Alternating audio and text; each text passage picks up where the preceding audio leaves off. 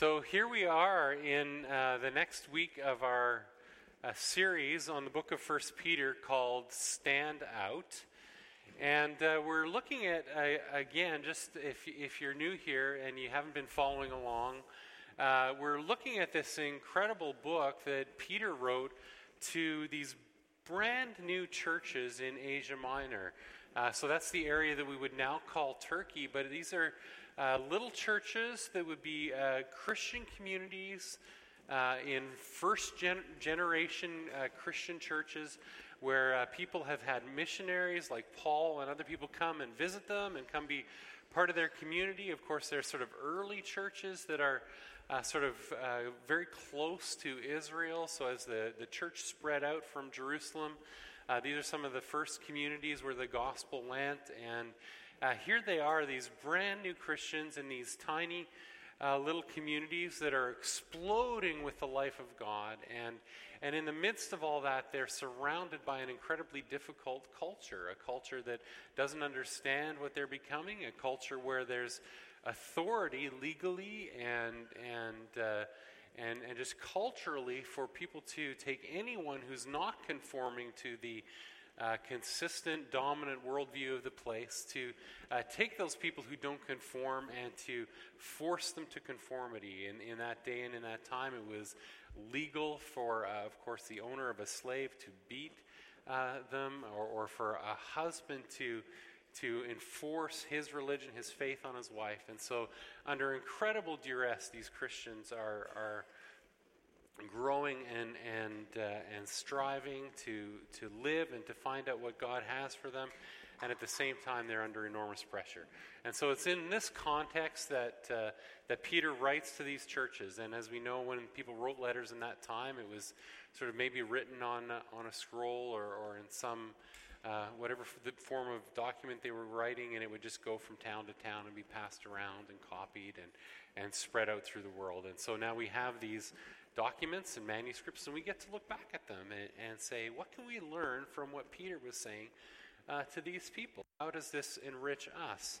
Uh, the passage that we're going to look at today is 1 Peter uh, chapter 3, 1 to 7, and it's a passage that I very much wanted to skip over. Uh, it begins, Wives, submit yourselves to your husbands as unto the Lord. And I thought, you know, why do that one? Let's just skip that altogether. But there's some real wealth and some riches in it. And so we're going to tackle it and we're going to see how it's something that's really beautiful, though uh, we're going to have to work fairly hard to contextualize it for our culture. So that's what we're going to do. Uh, before we do that, I, I just want to recommend some reading uh, for some of you. This is a, a, wonderful, wonderful little book by Lee Strobel, and he's uh, the author of a, a, great, simple book on apologetics called The Case for Christ. Uh, but he uh, also wrote this book, and it's the story of his marriage. It's the story of the early part of his marriage where his wife became a Christian and, and he was not. Uh, it's, it's entitled uh, Surviving a Spiritual Mismatch in Marriage. And that's really what Paul is addressing, or sorry, what Peter is addressing in this passage is, is how do you live when your marriage is, is mismatched with, with, with your spouse? How do you go forward when your, your faith uh, is different? Let's just read the text and then we'll try to make uh, some sense of some things. We'll, uh, we'll pull this all together. But just recommend that book if you're in a place where your spouse is not a Christian. And actually, I would recommend you read it if you're if you're a young person and you're thinking about marriage. And and uh, you know, I just get asked all the time by by young men and women, uh, how important is it that I have a Christian spouse? And uh, and I would say very important. And books like this uh, are, are, books that sort of point you to some of the wisdom that's in the scriptures around that issue. So, just a recommendation for you. Amen. We have the we have the club. Raise your raise your hand. Really, if you struggle with that question, if you're, if you're in a, a marriage that's a spiritual mismatch, or you know somebody who is, like, it's a it's a really challenging issue. Uh, Peter addresses it, and he addresses the husbands as well. But let's just read this, and then we'll dig in. Uh, 1 Peter uh, chapter 3, uh, sorry, I, I have that title wrong. Wives, in the same way, submit yourselves to your own husbands, so that if any of them do not believe the word, they may be won over without words by the behavior of their wives. When they see the purity and reverence of your lives, your beauty should not come from outward adornment, such as elaborate hairstyles and the wearing of gold jewelry or fine clothes. Rather, it should be that of your inner self, the, fa- the unfading beauty of a gentle and quiet spirit, which is of great worth in God's sight. For this is the way the holy women of the past, who put their hope in God, used to adorn themselves. They submitted themselves to their own husbands, like Sarah, who obeyed Abraham and called him her Lord. You are her daughters, if you do what is right and do not give way to fear. Husbands, in the same way, be considerate as you live with your wives, and treat them with respect as the weaker partner and as heirs with you of the gracious gift of life, so that nothing will hinder your prayers.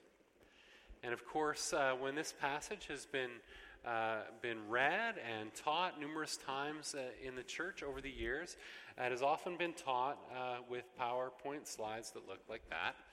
Um, how do you feel about that uh, as you as you read that one. How do, how, do you feel about that? We're not going to see it quite like that. That's just mercy for you guys. Um, before we, uh, before we uh, dig into the text and really look at what it actually uh, means, there, there's some ways in which the text has been misused. And we want to, uh, we want to talk about those. Uh, the first thing is, is that this particular text does not support an official hierarchy for the Christian marriage. I'm going to say that clearly. This text does not uh, support an official hierarchy for the Christian marriage. I am the king of my castle. this text uh, does not support that. Uh, maybe that will encourage you uh, a little bit. Uh, we, we actually dealt with this issue uh, a number of months ago, maybe in the range of two years ago. I can't remember the exact context in which we were talking about this, but we, we dealt with Ephesians chapter 5, uh, verses 21 to 33, the second most terrifying uh, text for a pastor to speak on. Um, and you'll remember what we talked about as you look at that. Uh, the, the passage in verse 21 starts with submit to one another out of reverence for Christ. And very, very often when you see that preached, or when even when if you if you any of you have your Bibles with you, if you look in your Bibles, you'll see a heading, husbands and wives, in the text that says husbands and wives this is your instructions and often in, in the, your translation of the scripture that you're reading the bible that you have at home it will say instructions for husbands and wives between verse 21 and 22 so the translators of the text who look at this uh, have often made a break in the text at that point so that you will sort of not notice the submit to one another part. And, and, and it's, a, it's actually a terrible power that biblical uh, translators and, and those who print and sell Bibles actually have over the text is those little headings. They put them in and they were never ever there. Uh, they were not there in the writings of the apostles, but but translators who want to spin things in a certain way can just plug those in where they want them and just mess with our understanding a little bit. Our understanding of how uh, marriage works, uh, again, to say that this passage that we're about to look at doesn't give that sort of broad look at what marriage is supposed to look like between a, man and a woman. It has a specific purpose and a specific context, a lens through which it must be understood. This is one in Ephesians that does actually talk about how that works, and it talks about mutual submission. That sounds a little bit more like we're actually have to operate in my family, um, and probably how you operate in your family, because it makes sense of of sort of who we are in Christ and makes sense of how we relate to one another. Submit to one another out of reverence for Christ. Wives, submit yourselves to your own husbands as you do to the Lord. And just going on, skipping over uh, to verse 25 Husbands, love your wives just as Christ loved the church and gave himself up for her. So we do have a pattern for how marriage relationships should work in the text, and it's in, in the scriptures, and it is uh, mutual submission, but it also recognizes a complementarity.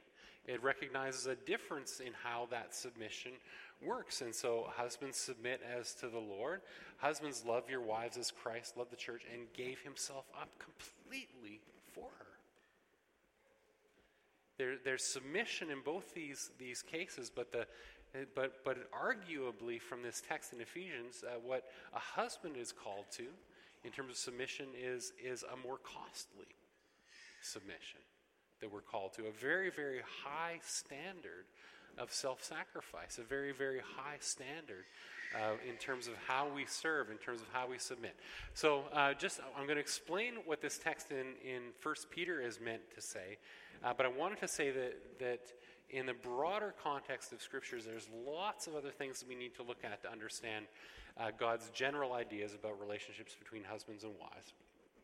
The other thing this text doesn't say is uh, that you were to submit to any kind of husband. I'm going to say this a little bit carefully and a little bit delicately, but it is not saying to you to submit fully to a husband who is a drunk, who is a drug addict, who is bringing dangerous people into your home and threatening the lives of your children. It is not saying submit to uh, language that is physically and emotionally abusive. It is not saying uh, that it is, you're to be submitted to your husband's adulteries. It is not saying that you're to be submitted and required to do practices that are sexually degrading and dehumanizing. It is not saying, uh, talking about husbands who refuse to work and support their families, who sit around and play video games. These are all things that we see in our culture all the time, and this text isn't speaking to those issues. This text has been brutally misused in the church over the years, with priests and ministers telling women who are suffering in horrible relationships to just be quiet and to submit and to stay there and to suffer. And that is not what this text is saying. I want to say this to you very clearly as your pastor. If these things are happening in your life, my wife and I, who are mutually submitted to one another, if you call us and tell us these things are happening, we will come and we will pick you up and we will take you out of your home and we will see that you are safe. And we will call your husband to holiness and submission and see that you're protected. I want to say that very, very clearly. This text has been horribly misused. Horribly misused. And that's not what we're going to do with the text today. We're going to look at it in its context. So, what does the text say? What does it say? How do you understand these words? Wives, submit to your husbands as unto the Lord. How do you understand it? Uh, by looking at that culture and looking at that context and understanding what was going on there. In order to understand what Peter is saying to those people in those times, you have to understand the conditions that women were living in. It was absolutely brutal. It was absolutely brutal. Let me tell you what Greek f- philosophy says about women. I'm reading to you from Plato, a revered philosopher that we study uh, in, in university. Reads this It says, It is only males who are created directly by the gods and are given souls. Those who live rightly return to the stars, but those who are cowards or lead unrighteous lives may with reason be supposed to have changed into the nature of women in the second generation. He's talking about incarnation, reincarnation. This is Greek philosophy. This is the context and culture into which what Peter is writing, what he is writing. The downward progress may continue through successive reincarnations unless reversed. In this situation, obviously, it is only men who are complete human beings and can hope for ultimate fulfillment. The best a woman can hope for is to become a man. This is, this is the culture into which the scriptures are being written, okay? Aristotle, the female is, as it were, a deformed male. Now, In Roman culture, in Roman law, if a woman came into a marriage relationship with property, whatever property she had immediately became the property of the man, and she lost all right to it. Under Roman law, um, when, uh, when a woman uh, had a baby, she had no control over the life of that child. If the husband didn't like that child, didn't want that child, if it was a daughter instead of a boy and he wanted a boy, that husband had every right to take that child and set it out in the street to die, to be exposed to the elements and to just be, be gone. The husband had the right to do that. Nothing in law or nothing in culture uh, said that he didn't have that right.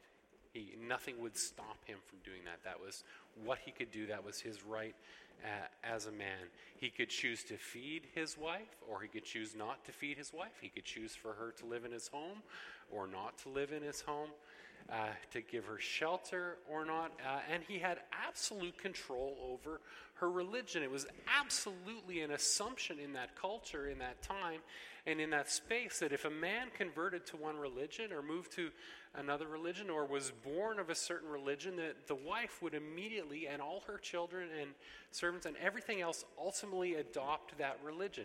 So imagine that in our context. Imagine me going up to Anna and saying, Anna, you know, think we should be Mormons. Now, I just think it'd be great. I'm going to be a Mormon. I think it's going to be fantastic. I'm going to be able to have multiple wives. We're going to move to Utah.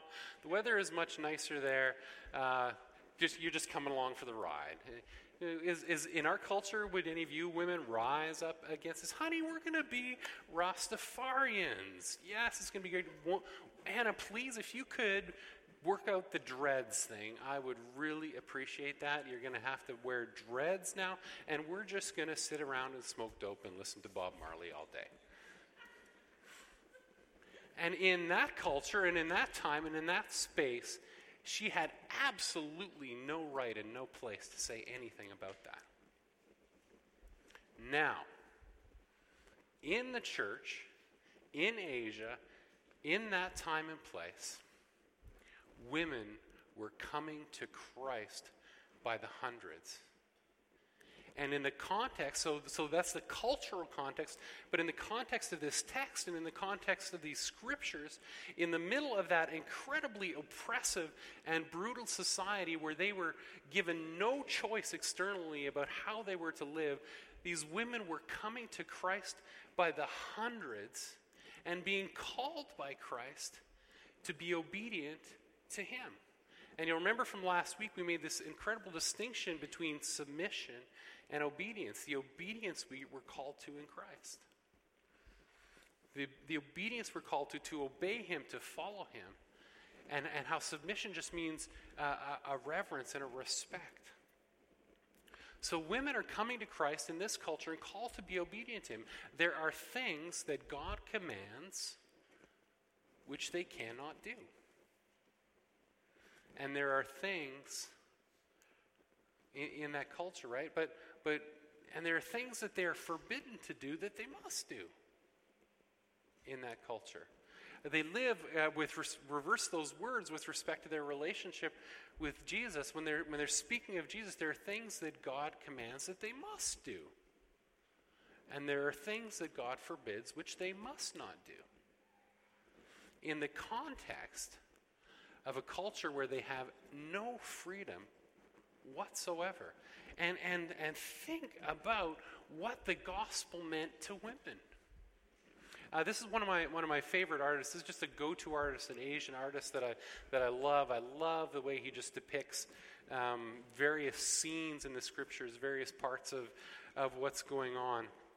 Um, and, and and just imagine these women. Uh, in the early church, like, how bizarre is it that the very first witnesses chosen to witness the resurrection of Jesus Christ were women? Nobody in that culture, in that time, and in that space would choose women as the primary witnesses to the resurrection. it's unbelievable. It's an incredible piece in terms of apologetics about uh, the, the, just the veracity of the story of the resurrection. Uh, there's no way anybody making it up would choose the women as the witnesses. But God chose these women as the witnesses. So all of a sudden, these women all over Asia Minor are having these incredible encounters with God. They're meeting the risen Lord. They're meeting the Messiah. They're, they're meeting their Savior. They're having personal encounters with Him. He's healing them through the ministry of the apostles. He's touching them.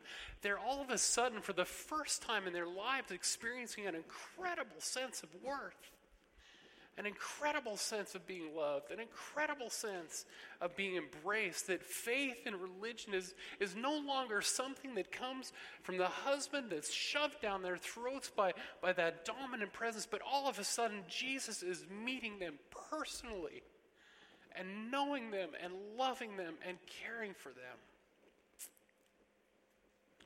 And it's in that context that Peter writes to give them for some instructions on how do you live with this? How do you live with this? How do you live in this incredibly difficult situation?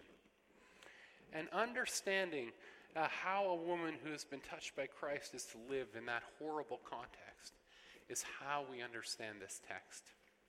And now let's look at it again. Wives, in the same way, submit to your own husbands. I mean, they're, just in that phrase, there's so much. One, wives, in the same way. Uh, he's, he, he, he's pointing to the, the, the context of this passage to what, who he's just spoken to. In the passage, he's spoken to how do you live relative to government? How do slaves live relative to masters? How do women live? So he's saying uh, in the context of this, looking at this whole book, you're reading, it's so horrible what we do having to break these things down. But the whole context of the letter is saying to these, these people, you are different. You're aliens. You're strangers in this culture. You have to live a different way. You have to live a different way. And so he's saying, in the same way, submit yourselves to your own husbands with reverence and with respect. But, but that language is there in the Greek to your own husbands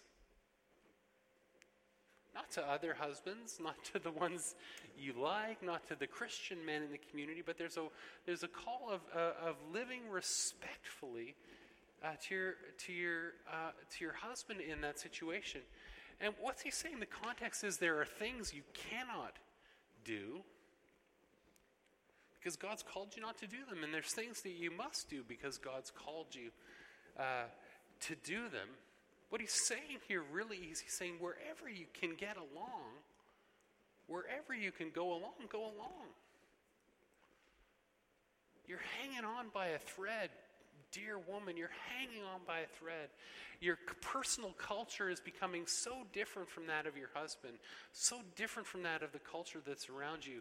Uh, just, just to survive wherever you can hang on, wherever you can agree, wherever you can get along go along. That's what he's saying here. Wherever you can get along, go along. And if any of them do not believe uh, the word, they may be won over without words by the behavior of their wives.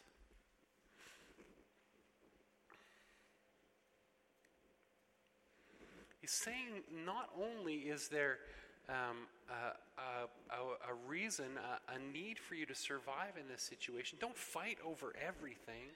Don't fight over uh, every little issue. If, it, if Christ hasn't uh, put a restriction on you in this area, just and even if it's not your personal preference, even if it's not your personal taste, even if it's uh, whatever it is, let it go. What, what he's saying is that there is many times, and he said the same thing about slaves, and he said the same thing about those of us under uh, corrupt and difficult government. Uh, he's saying, uh, take what you've got and live it out, and, and in the rest of these ways, you subordinate your personal desires for the sake of the gospel. In whatever way you can, you subordinate your personal desires uh, for the sake of the gospel. Said the same, to, same, same thing to slaves. He said the same thing to us. You'll have to go back and listen to last week's sermon to get those pieces. But, um, but this, and when, and when they see the purity and reverence of your lives, they'll be won over even without words when they see the purity and reverence of your lives. I mean, this was a culture that was just so corrupt and so broken and so impure. And what he does in this next little piece in verse 3 is, is in that context, he gives them a win win. He gives them an example. He gives them a win win. And this doesn't make any sense to us now. Uh, your beauty should not come from outward adornment, such as elaborate hairstyles and the wearing of gold jewelry or fine clothes. How many of you are wearing earrings today? Were you planning on a. Tr- did you wear them this morning to attract another mate? Because you don't like the one you have? Because he's kind of homely looking, or, or because he's hard to you at home? Elaine, I see those earrings. that's not that's not our culture. That's not that's not how we are. But but a woman in that place uh, was, was mimicking what she was seeing in, in temple prostitutes. She was, she was saying, uh, uh, you know, when my husband's not home, come on over. Uh, provide for me, make me feel better, help me survive, help me survive this pain. Let me uh, have this, this and there was this incredible uh, culture uh, of broken sexuality. And what Peter is saying into this is live counter, live different, stand out from your culture in this way, and, and live all of a sudden with faithfulness and humility and purity. And if you just do that, the culture's going to notice. Now, what's an analog for our culture around that? Well, I'm just going to skip right over that. right? But, but you have to think about how that, how that applies uh, for, for you ladies who, who are, struggling with, with husbands who, who aren't, aren't Christian men. What a challenge to not fight over everything. What a challenge to live in a way that, uh, that draws men to Christ. Now, I, I, just a side note, we are never, as human beings, responsible for another human being's decision to follow Christ. I think, I think we have to take that off of you. Uh, that at the same time as we read this and we read ways that we can facilitate a growing relationship with Jesus in, in our spouses, that we can help that along, uh, you, you, you can't wear the guilt of that person refusing to follow Christ and to accept Christ. So we have to take any guilt and shame off of you around that. But wherever you can, wherever we can, uh, do something that helps, do something that draws. it says, rather it should be that of your inner self, the unfading beauty of a gentle and quiet spirit, which is of great worth in, in God's sight. Uh, wherever in culture there is, a, is anxiety and fear and a lack of peace and a, and a brokenness, if you can demonstrate peace in that, in that space, uh, people are drawn to Jesus. And I, I had a, a, an example just in the grocery store checkout the other day. Just, just, just this week, somebody, somebody said, you, you always come through this cash. And, and I always feel happy when you're here. I always feel like, I, like I'm at peace. I always feel like I could talk to you. I always feel like you're relaxed. That's just at a grocery store checkout because uh, peace is something that, that is absolutely in contrast with uh, the prevailing uh, wind in our culture today.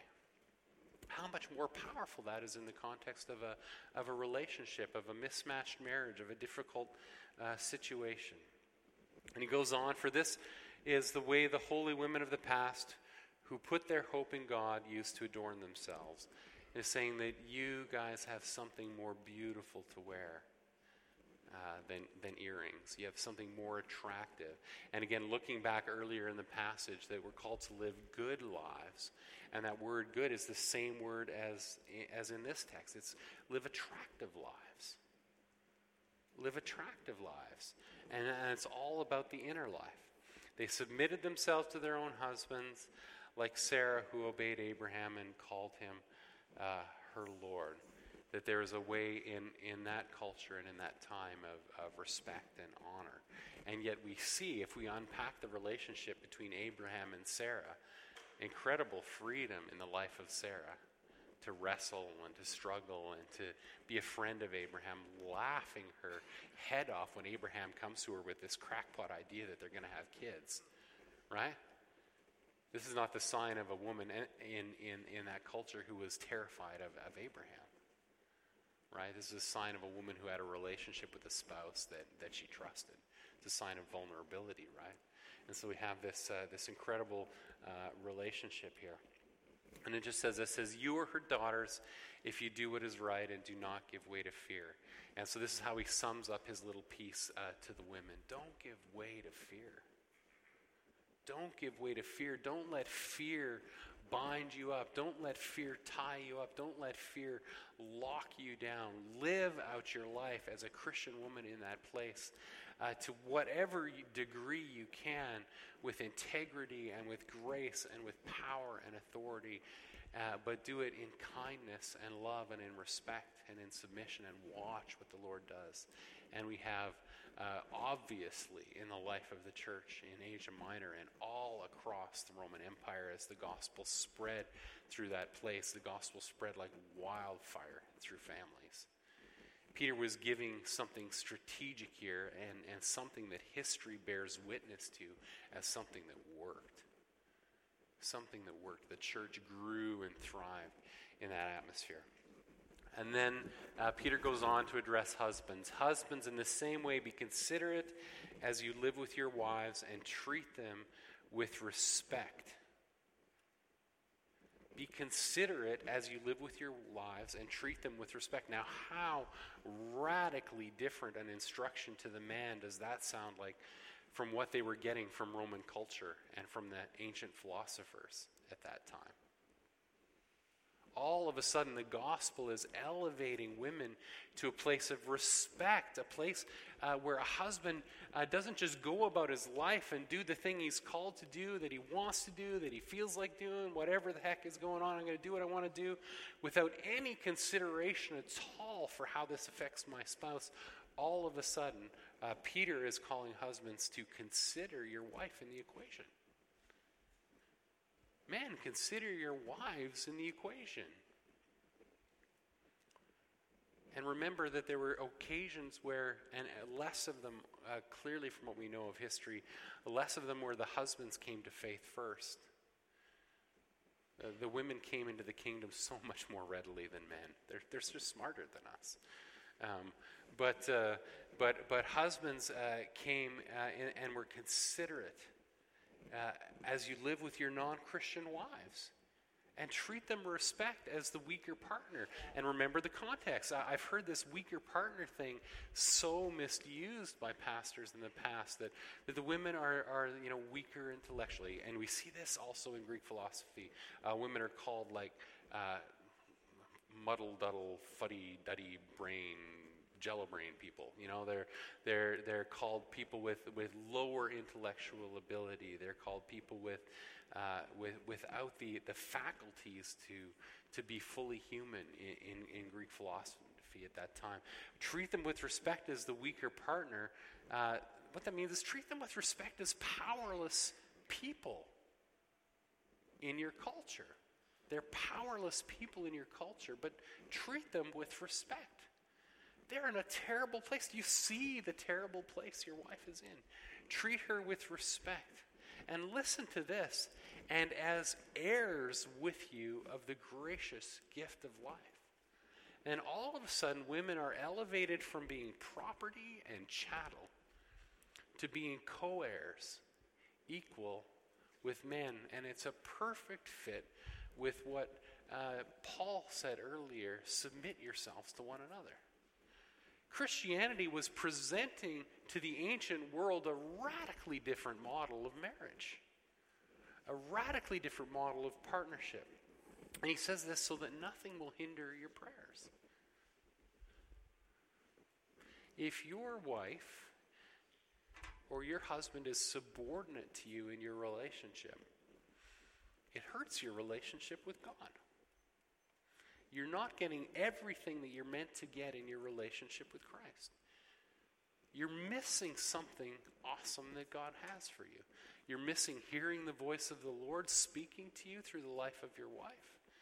You're missing the wealth and riches of how God wants to communicate with the family. God's calling us to something amazing in this incredible partnership together.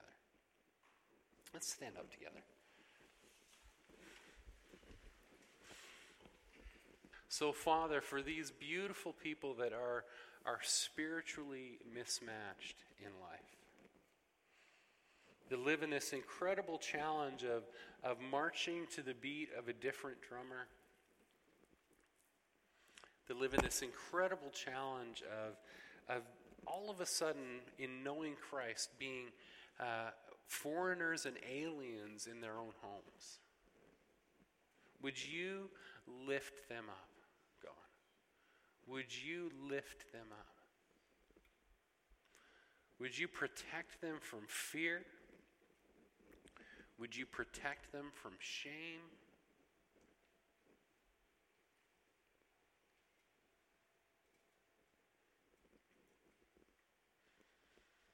Would you let them feel your Spirit's power in them so that they could feel your authority flowing through them, your authority to love? Would you speak to their spouses and call them to the kingdom? Would you show them with real clarity the areas of their lives where they, they can't submit, where their obedience to you is a, is a higher call? And would you show them really clearly in their lives where they can live and let live and let things go? Would you lead them in that? And in every case, Father, would the spouse that doesn't know you come along and come to know you and come to faith? Come, Lord Jesus. Come, Lord Jesus. Just minister to their hearts this morning. Just minister to their hearts this morning. As you're praying for them, you might have words of encouragement from the Holy Spirit or prophetic pieces or words of knowledge. Just feel free to uh, continue to pray for them. Uh, I'm going to just uh, single out another group to, to pray for, but don't stop doing what you're doing, okay?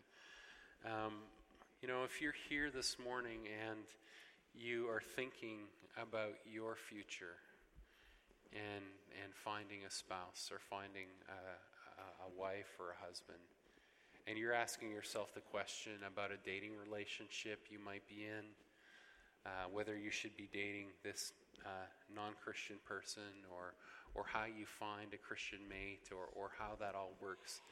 Um, uh, lots and lots to talk about, a whole different topic for you. But, but I feel like the Lord just calling me to pray for you and just say uh, to you, the Lord will lead you. The Lord will lead you. He has in mind for you a life of fullness and grace and joy where you can be under Christ submitted to one another mutually. That is His ideal for you, that is His purpose for you.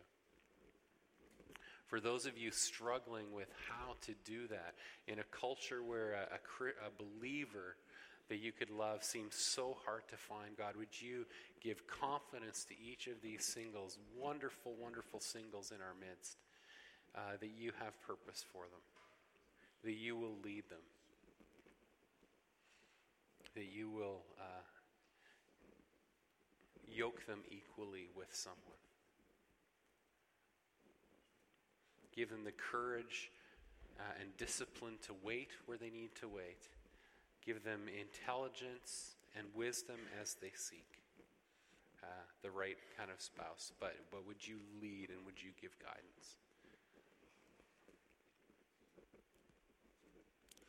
and over all of us, Father, in relationships that are, are struggling and relationships that are messy at times and relationships that are, that are imperfect as every human relationship is, Father, for all of us, we cry out for grace. We cry out for your mercy. We cry out for you to build our marriages stronger. We call out for you to improve our sex lives. We call out for you to improve our communications. We call out to you to improve uh, the way we interact around every little thing. Father, would you heal and restore and bless marriages this morning? In Jesus' name we pray. Amen.